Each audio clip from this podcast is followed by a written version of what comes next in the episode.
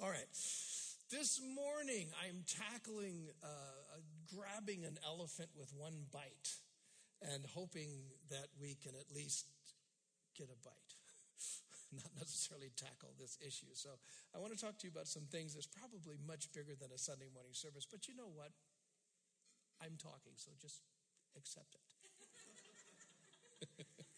Most of us are about to walk into this holiday season, right? And with our families and our friends and our in laws and our outlaws. And um, I think it would be a good time for us to talk about Christian perfection. Okay? Uh, we all want to be perfect, right? Uh, or at least most of us who follow Jesus don't want to discredit him.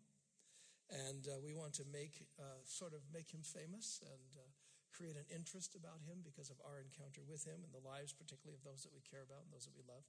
Our text for this morning is out of Matthew chapter 5. And Jesus is talking about perfection here. And he makes this statement You have heard that it was said, Love your neighbor, hate your enemy. But I tell you instead, love your enemies, pray for people you don't want to pray for, people who persecute you, that you may be, this is the reason you're doing that is so that you're like your father, that you may be sons and daughters of your father in heaven. We're most like God when we relate appropriately to people, is what he's saying. God causes the sunshine to rise on evil people and good people. And rain, which is a blessing and a strength and is necessary for life, he sends that to righteous people and unrighteous people. So he's giving to both. If you only love people who love you, yippee right? What reward will you get? I mean, everybody does that, right? Tax collectors do that. But if you only greet your brothers, people that you're already relationship with, you only be nice to them, what, what are you doing more than any others? Pagans do that. But then he says, watch it. Be perfect, therefore. Be perfect. Here's Christian perfection. Be perfect, therefore, as your heavenly Father is perfect. Now, let me take the pressure off of you at the get go and, and, say that Christian perfection is not really the um, result of human effort or some kind of human accomplishment, but that it's really uh, a reflection. Everybody say reflection. It's a reflection of what's going on inside God. It's a reflection of the perfect one. Um, you know, just like the moon reflects the sun the moon doesn't have its own light, it has borrowed light. And yet it reflects it. It's this idea that our relationship to God catches God's love and reflects it to people around us. That's the thing that Jesus says is our call to perfection. We're not responsible to create the perfection of God, but to reflect it. Through reflection, you know, this reflection, it's, it's, it would be ridiculous to say that that's easy because it means you have to get selfless. and 99% of us are selfish, right? The 1% of you who are not selfish are liars. or claim you're not selfish, you're liars. And it's so selfish of you to claim that. What's interesting about this text that we just read about Jesus describing perfection, he's, he's talking about how the Father relates, is what perfection's about. To how he relates to others than other than himself. And in this text, God is relating to both good and evil. He's relating to unrighteous and righteous. He's relating to people who love him, and he's relating to people who do not love him, people who greet him and people who refuse to greet him. That somehow God is engaged with these folks. And when Jesus is asking us to be perfect in this way, he's asking us to relate to both good and evil people to both the righteous people and the unrighteous people, to those who greet us and love us, and to those who do not greet us and do not love us. That somehow, as we, we begin to love people like this, we are entering into perfection. Now, Jesus, as his message unfolds, we discover that he's not asking us to copycat God's love. But what he's asking, you know, by our human effort and by trying to learn how to do it, but what he's asking us to do is he's saying, listen, develop an open and sort of vulnerable listening posture before God. And as a result of our openness and the spirituality that's engendered in, in faith, that, that His love begins to come into our lives and begins to flow through us to others. Uh, Paul basically suggests this in Romans 5. He says, And hope does not disappoint us because God, hope is always that something good is going to happen, right? It's that, it's that idea that something can get better. And he says, you don't have to, you don't have to walk into your families and walk into your relationships and walk into your world hopeless. You, can have hope. It doesn't have to be disappointing because the key is God has poured his, poured out his love, this love he has for the good and the evil, this love he has for the righteous and the unrighteous, this love that he has for those who greet him and those who don't. He said, This love has been poured into us, into our hearts by the Holy Spirit whom he has given us. So somehow this, this idea of human of Christian perfection is not humans working it out, but humans surrendering to a God who works it out. Uh, this works because faith causes us to be dependent and broken and surrendered people uh, who are still before God. And, and in that stillness, we begin to reflect Him to a broken world around us, to hurting and broken lives around us. Um, we become the imago Dei. The Latin phrase is the imago Dei. It means the image of God, the very, the very essence of God Himself. That, that, that we're not a self created people, but that we are the people of God, that we're actually the body of Christ, His body in the world, present physically in the world. Our spiritual disciplines, from prayer and study to coming to church to, to approaching the Eucharist, where the, the, it carries the physical story of Jesus, re- reflects it to us, or fasting, or anything that you would do, uh, silence before God.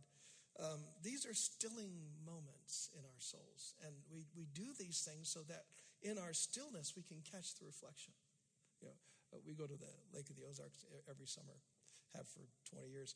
And um, uh, in the mornings, you know, it's, it's, a busy lake. It's a big lake. It's bigger than Grand Lake, and it's it's a uh, uh, it's a real busy lake. Boats all over. But in the morning, when no boats have been out, nobody's been tooling around. It's just it, just glass, and you can see all the reflections. If you go up, you can see reflections. Once the day gets started, you can't see it. There's too much too much activity.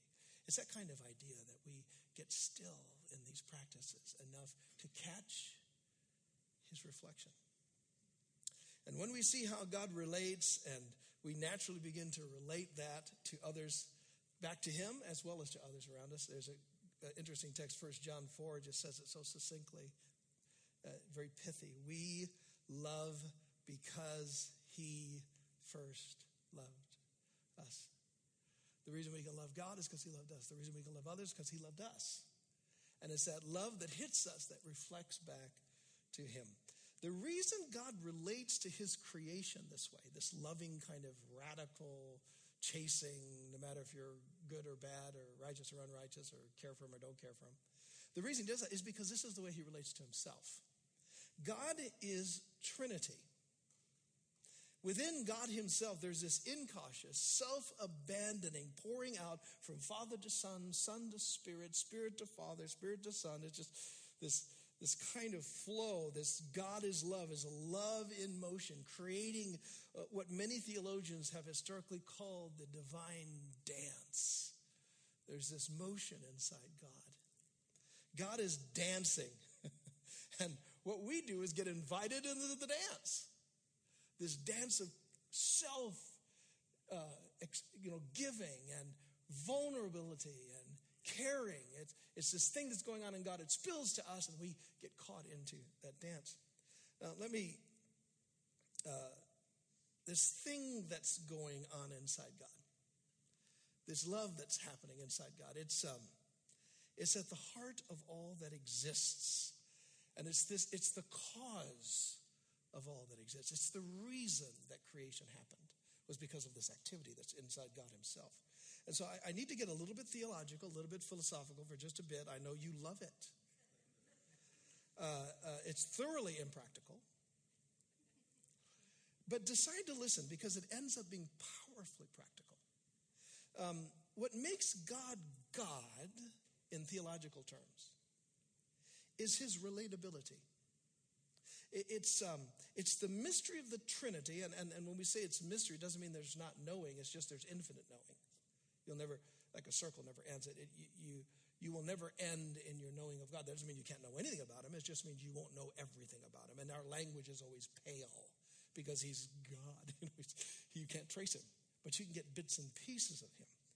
Uh, you can never nail him down. But the, the, the mystery of the Trinity is about these three persons who are one substance, one being.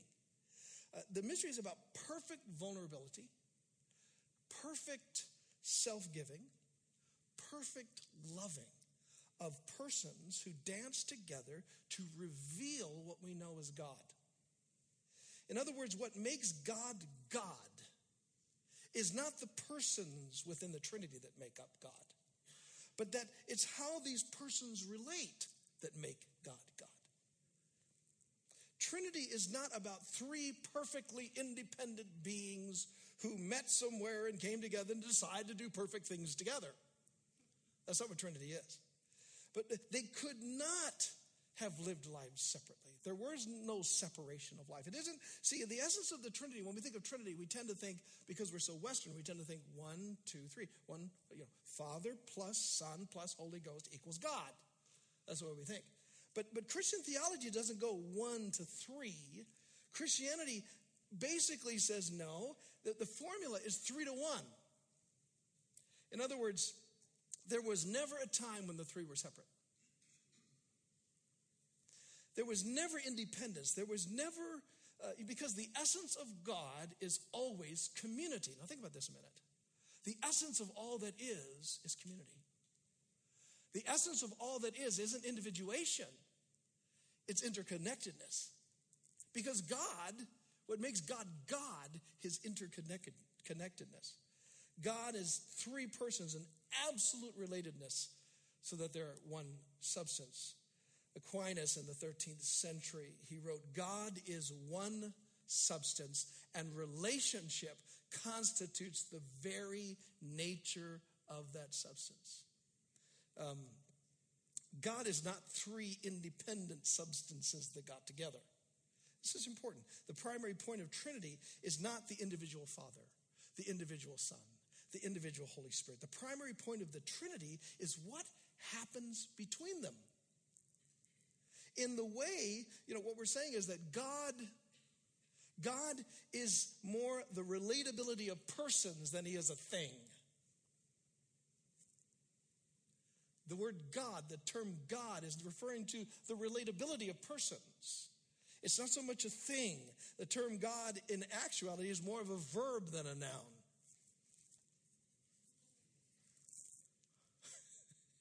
I know you're just enthralled with this.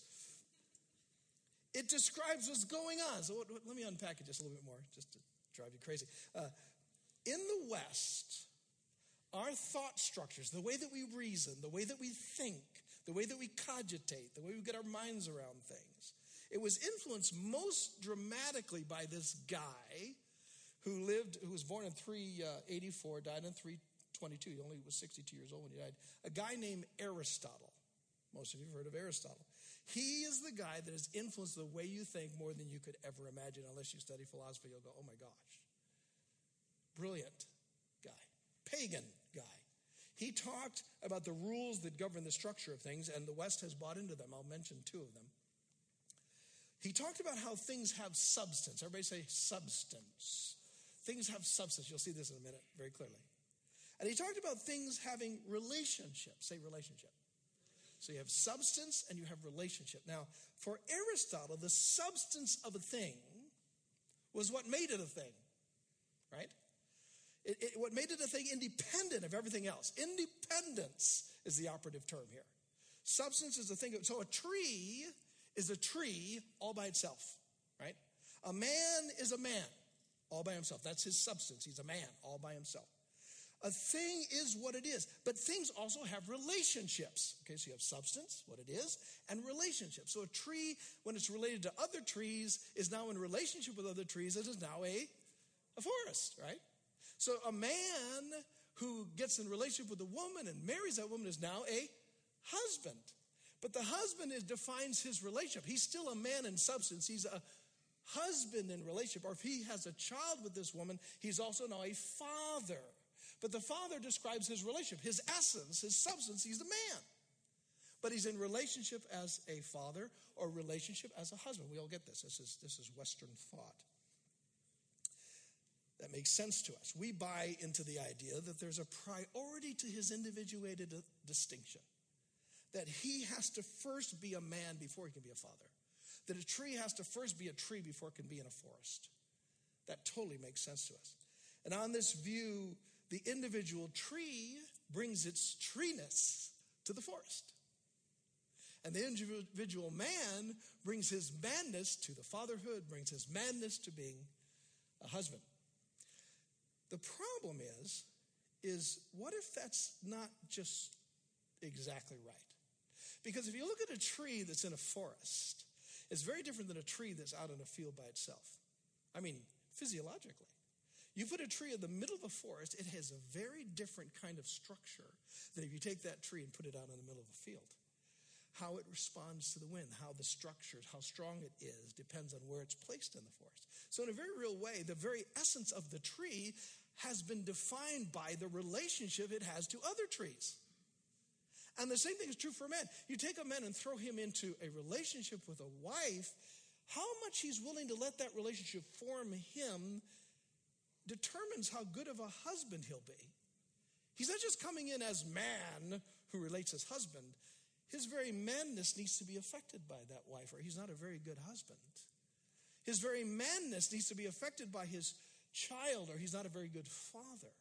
So even though Aristotle is saying primarily you're a man before you can be a father, that substance trumps relationship, And in a real way, that's not true.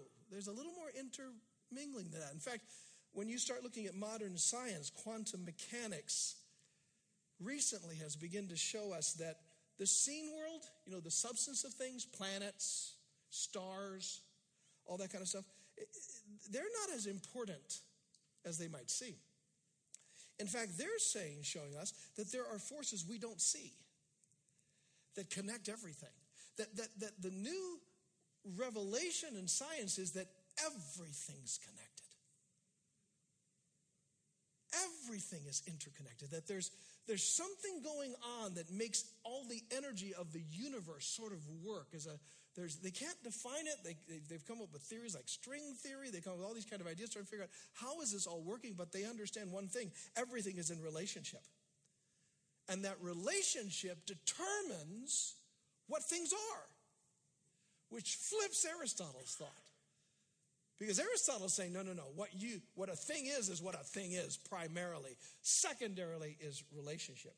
Now, have you ever heard uh, anyone say people in the Eastern world think different than people in the West? You've probably heard that kind of comment. That we're Westerners, we think different than people in the East, the way they process things. A lot of times you'll hear that, but but this is one of the ways that we can show you exactly what that is. Um, one of the w- most significant ways that people in the East think differently than people in the West is in this point of what's more important, the tree or the forest? What's more important, the man or him being a father or being a husband, the relationship? We focus primarily on things being things, and then secondarily on how things are in relationship with other people. The East, people in the East also think historically that things are things and that things have relationship with other things. But they put the focus on the relationship first. The East, for Eastern non Aristotelian thinkers, non, they haven't been influenced by Aristotle, they believe that relationship is more important than the thing itself. I'll give you a couple of quotes from a book I have on Taoism. It's an ancient philosophy uh, from the Far East. Listen to this quote. Quote, you cannot define something in terms of itself. You can only define things by how they relate to other things, end quote. In other words, things are most primarily relational before they're things. Here's another quote Heaven and earth endure because they are not individual. They exist for the well being of all things. See, relationship is primary in Eastern thought because of the notion of interconnectivity. Things cannot live alone. So the primary issue for the East is relationship, not substance, not what the thing is on its own. Remember, Jesus grew up in the East. He wasn't Greek. The Greek world, the Romo Greco world, the, the Greco Roman world was influencing Jesus' world but Jesus was essentially Eastern. And that's why when you read Jesus, you discover he speaks of relationship as primary. For Jesus, we are who we are because of how we relate to others in our lives. If you relate to God, you will be a very different substance, a very different man, a very different woman than if you don't relate to God. The, this notion that, that for Jesus, we are ultimately determined in our personhood by the relationships we're engaged in.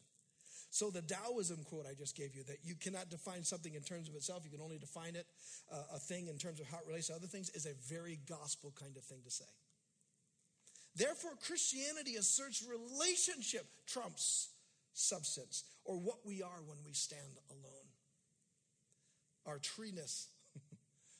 this is weird for us. This is, but yet this is the way Christians in the West tend to see God. When we look at God, we want to know how He is. I mean, where is He? You know, uh, how is the Trinity? How is the Father as He stands alone? What's He like?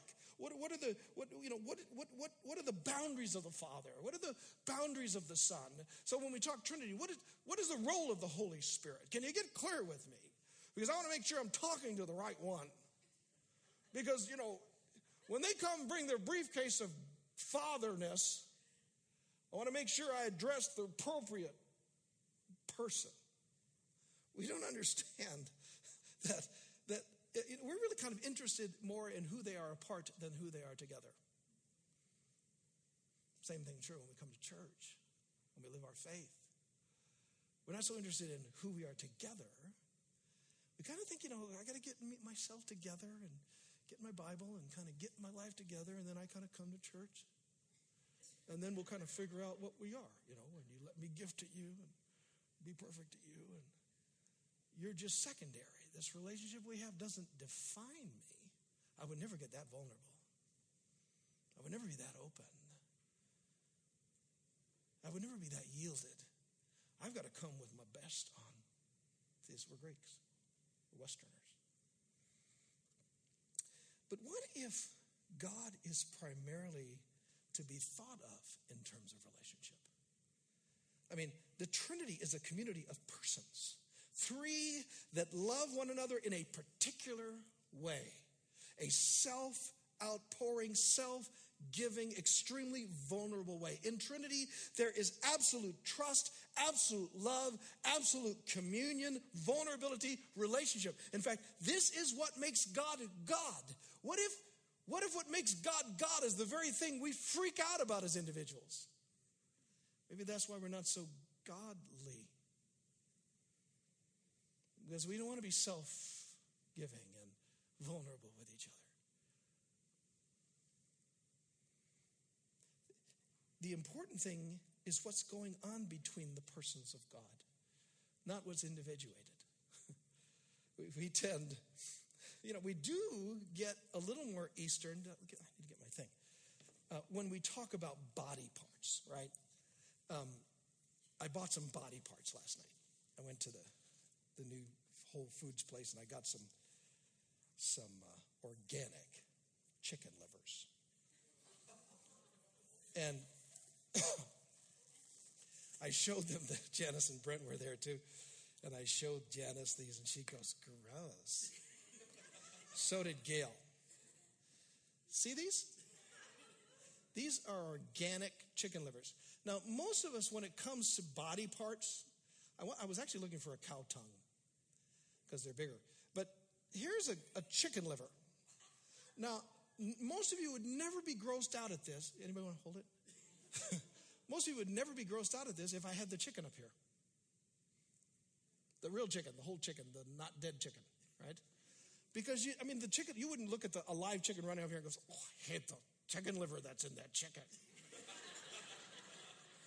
you, you don't care about the chicken liver in the chicken, and it's not gross when it's in the chicken right? See, none of us would think, well, this is substantively a liver. In and of itself, it is a liver, right? Primarily, it's a liver. It just happens to be in a chicken. We would never think that. When it comes to body parts, we think, no, it, its very personhood, its very essence is defined because it's in the chicken. See, see, this is Trinitarian, more, it's pale, but it's Trinitarian thought. It's this notion that God, in his relatability to himself, that somehow, as the person who we know as the Father, becomes fatherness. It's because as the person we call Father is self-giving and releasing and vulnerable and and and uh, pouring out without condition to the Son and to the Spirit and the Spirit to the Son. And when understand, fatherness comes out. His uniqueness, his personhood comes out of that love, out of that dance. The Son's sonness comes out because the Son is giving and vulnerable and open and surrendered and receiving. And it's out of that relationship that all of a sudden his sonness, his, his personhood of sonness comes out. Same with spirit. The spiritness comes out because of the, not because they were over here somewhere thinking, you know, I'm a pretty incredible son. I think I'll bring my sonness into this relationship and let's get an agreement. They're not standalone. Their very personhood comes out of relationship. This is what we learn from Trinity. This defines Christianity very differently than Aristotle would. This means who you are as a person and who you are as a Christian can never be found out with you alone by yourself trying to figure it out.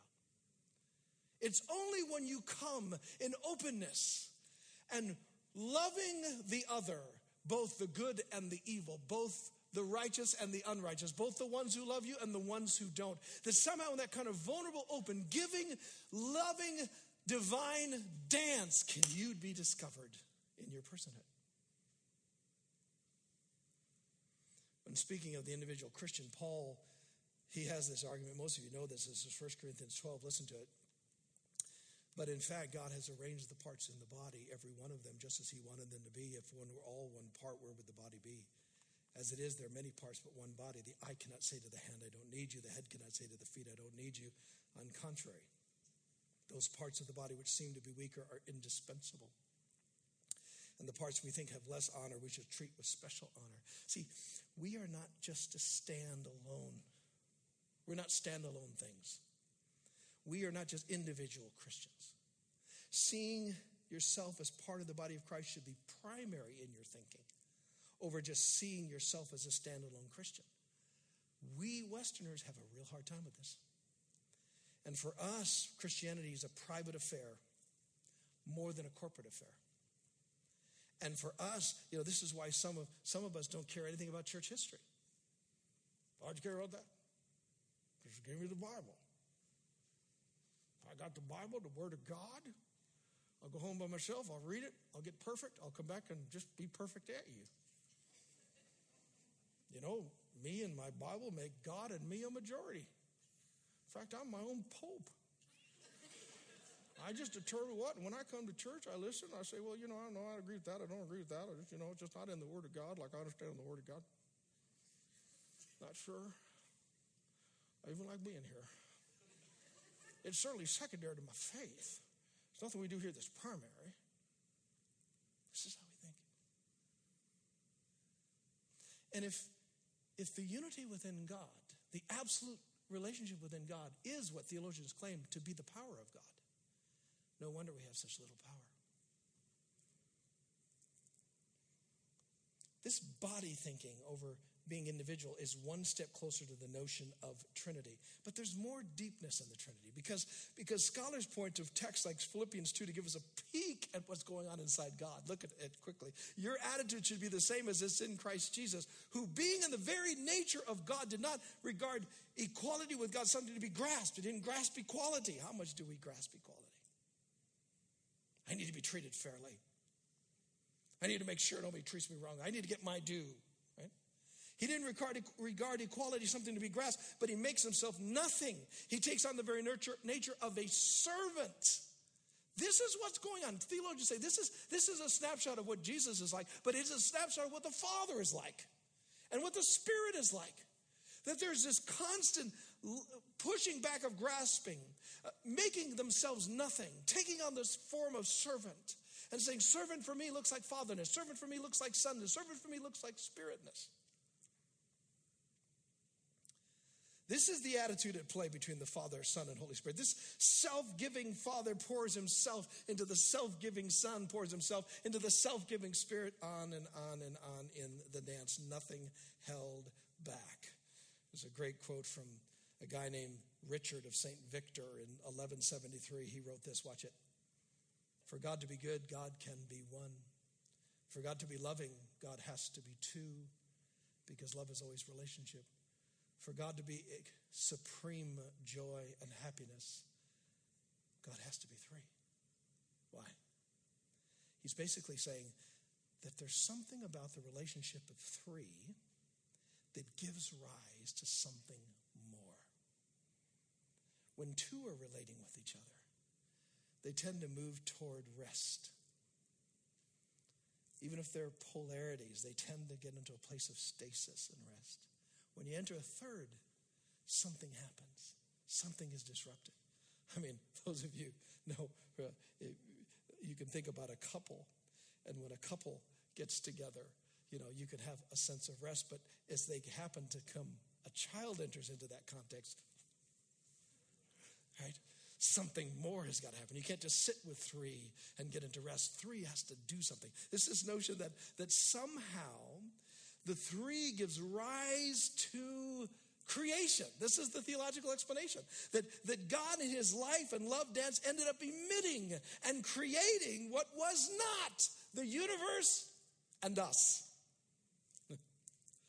Trinity by nature creates what did not exist before. So here's my point. When we talk about Christian perfection, we are not talking about you and I being independently perfect substances that stand alone and then we go out in perfection. We're talking about the end game of being in relationship with the Trinity, which gives rise to creation. Hence, we become the new creations. And that, and that, that as a result, we are Trinity fruit.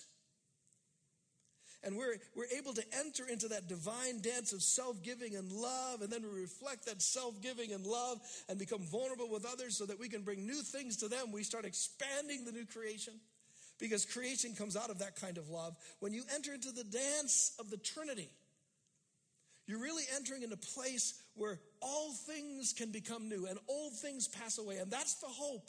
The hope that doesn't disappoint is we're bringing the love of God to that Thanksgiving table. We're bringing the love of God to our work. That if we'll intentionally become still and learn to reflect Him, it starts changing the world around us. The problem is, it's, uh, it's scary because we are so used to being private and self conscious and sort of protective. This notion of unconditional and vulnerable love that's in the Trinity feels reckless and unsafe. And because we're supposed to bring this in cautiously to the good, that's okay. But to the evil? To, to the righteous, it's okay. But to the unrighteous?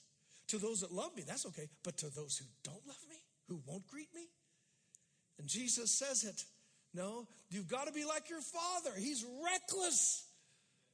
Good and evil, righteous and unrighteous, those who greet him and those who refuse to greet him. He's running at them incautiously. Why? Because it's when you get hit by that reckless, incautious, self giving, vulnerable love, it brings new creation.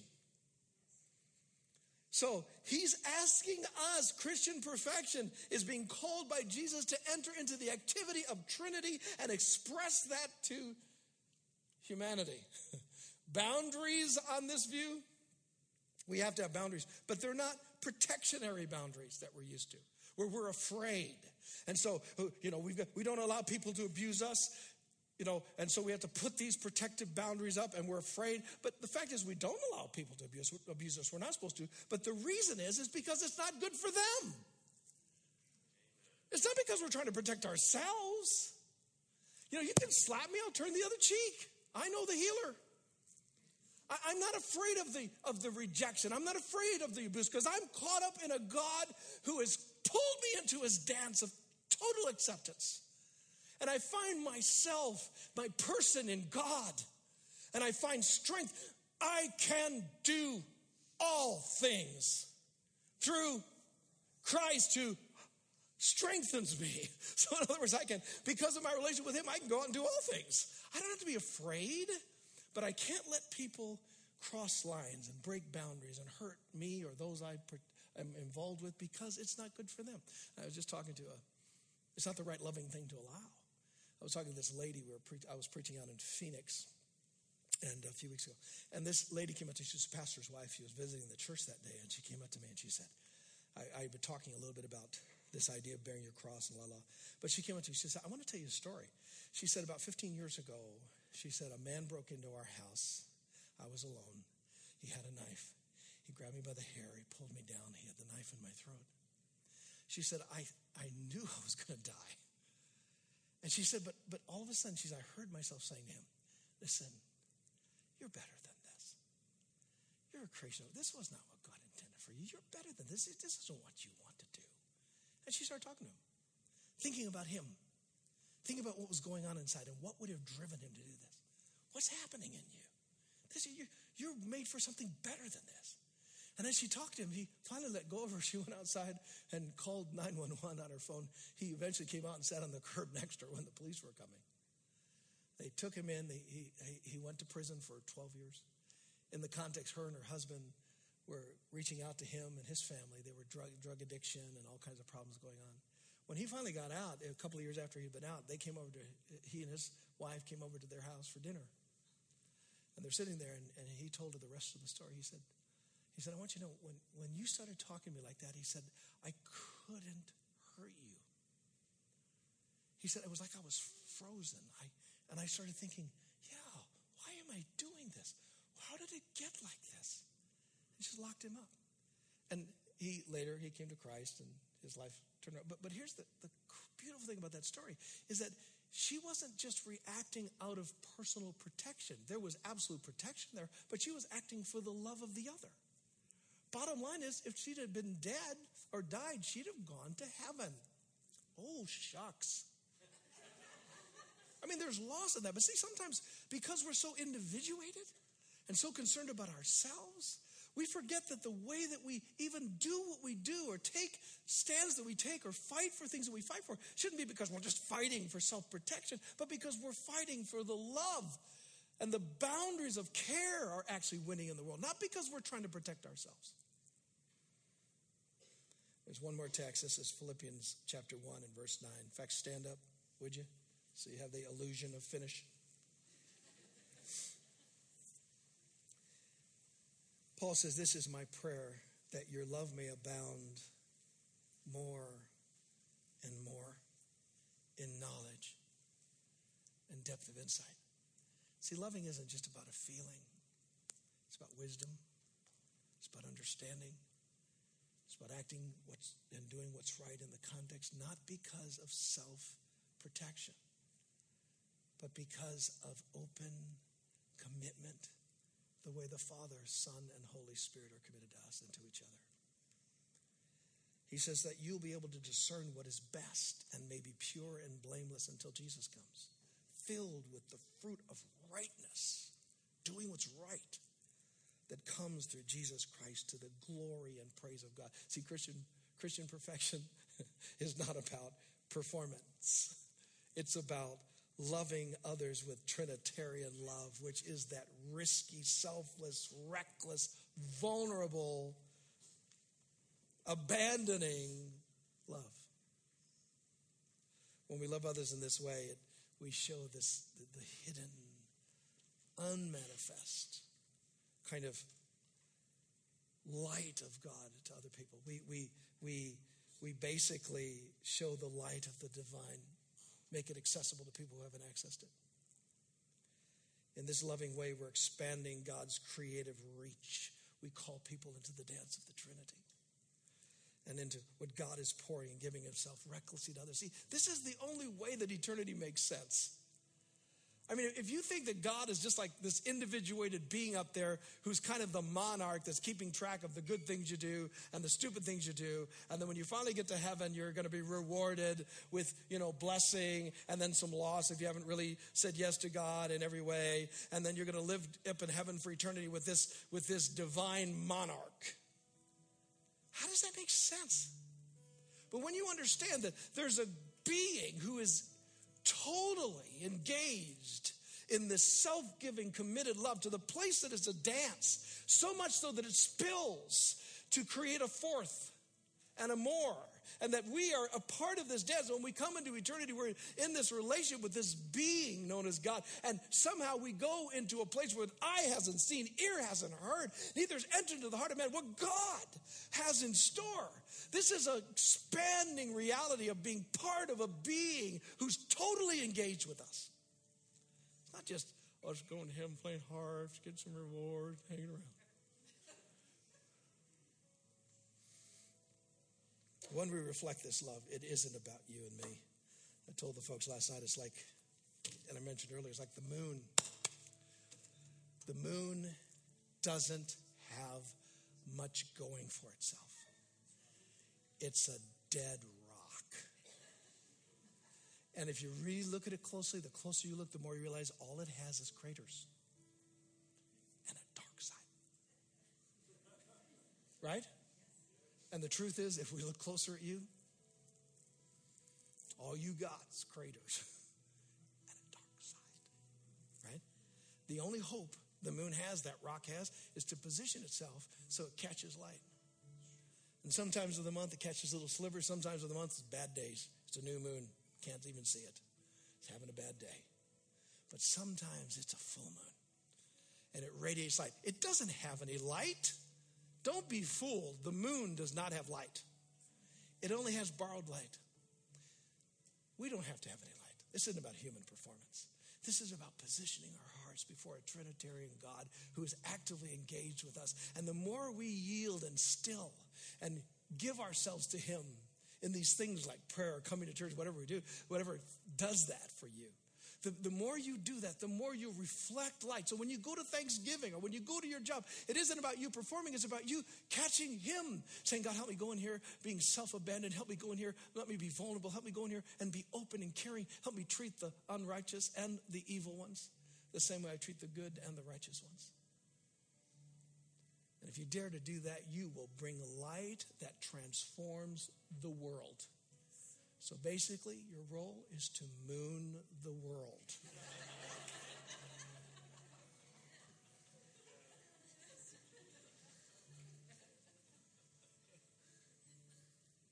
Father, we pray in the name of Jesus that somehow our hearts will be captured by your awesomeness, by your grandeur, by your power and that when we come in places like this, we won't just try to come trying to be the best we are, but that we will come and realize that it's because we're together that forms who we are.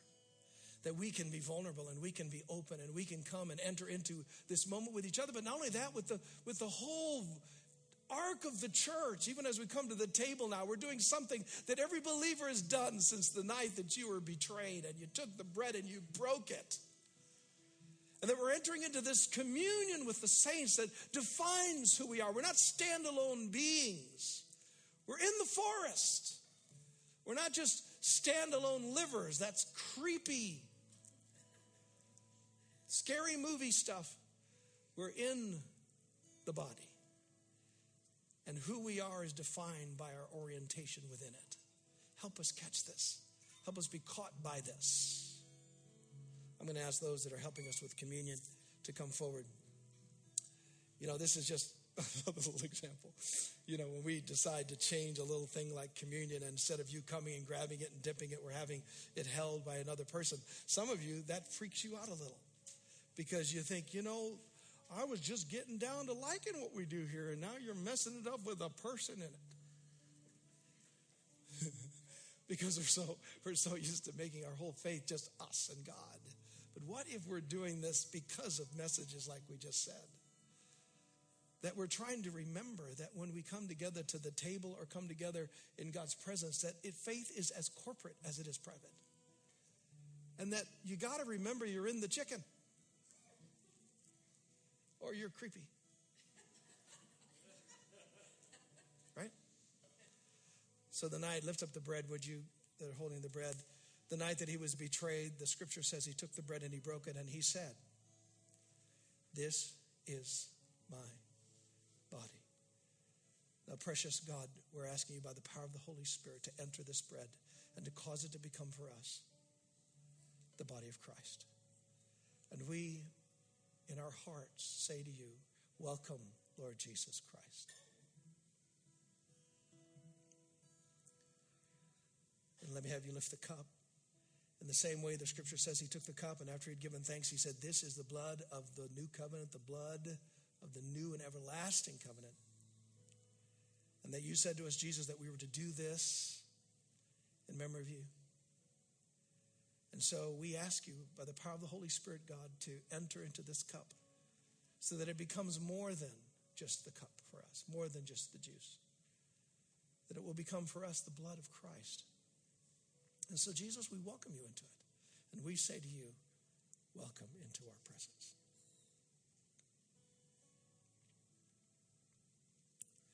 Lord, we pray that as we come, that this meal will be formative to us, that we will be open and yielded and vulnerable and self-giving, just like you are within yourself, and that somehow we enter into the dance of eternity and the dance of God.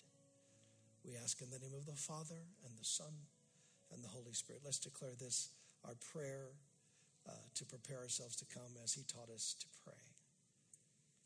Our Father, who art in heaven, hallowed be thy name. Thy kingdom come, thy will be done on earth as it is in heaven. Give us this day our daily bread, and forgive us our trespasses as we forgive those who trespass against us. And lead us not into temptation, but deliver us from evil. For thine is the kingdom and the power and the glory forever. Amen. Come and receive the body and blood.